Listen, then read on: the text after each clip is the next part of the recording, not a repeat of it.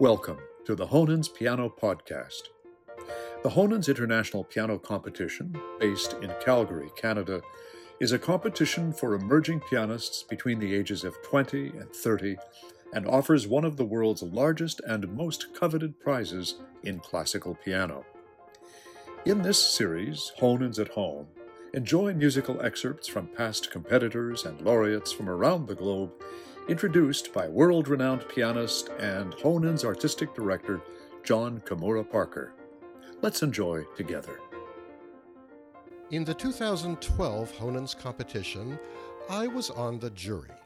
And one of the things I really appreciated about Honens was the collaborative aspect and having the semifinalists perform with great chamber music musicians, in this case, the cellist Johannes Moser.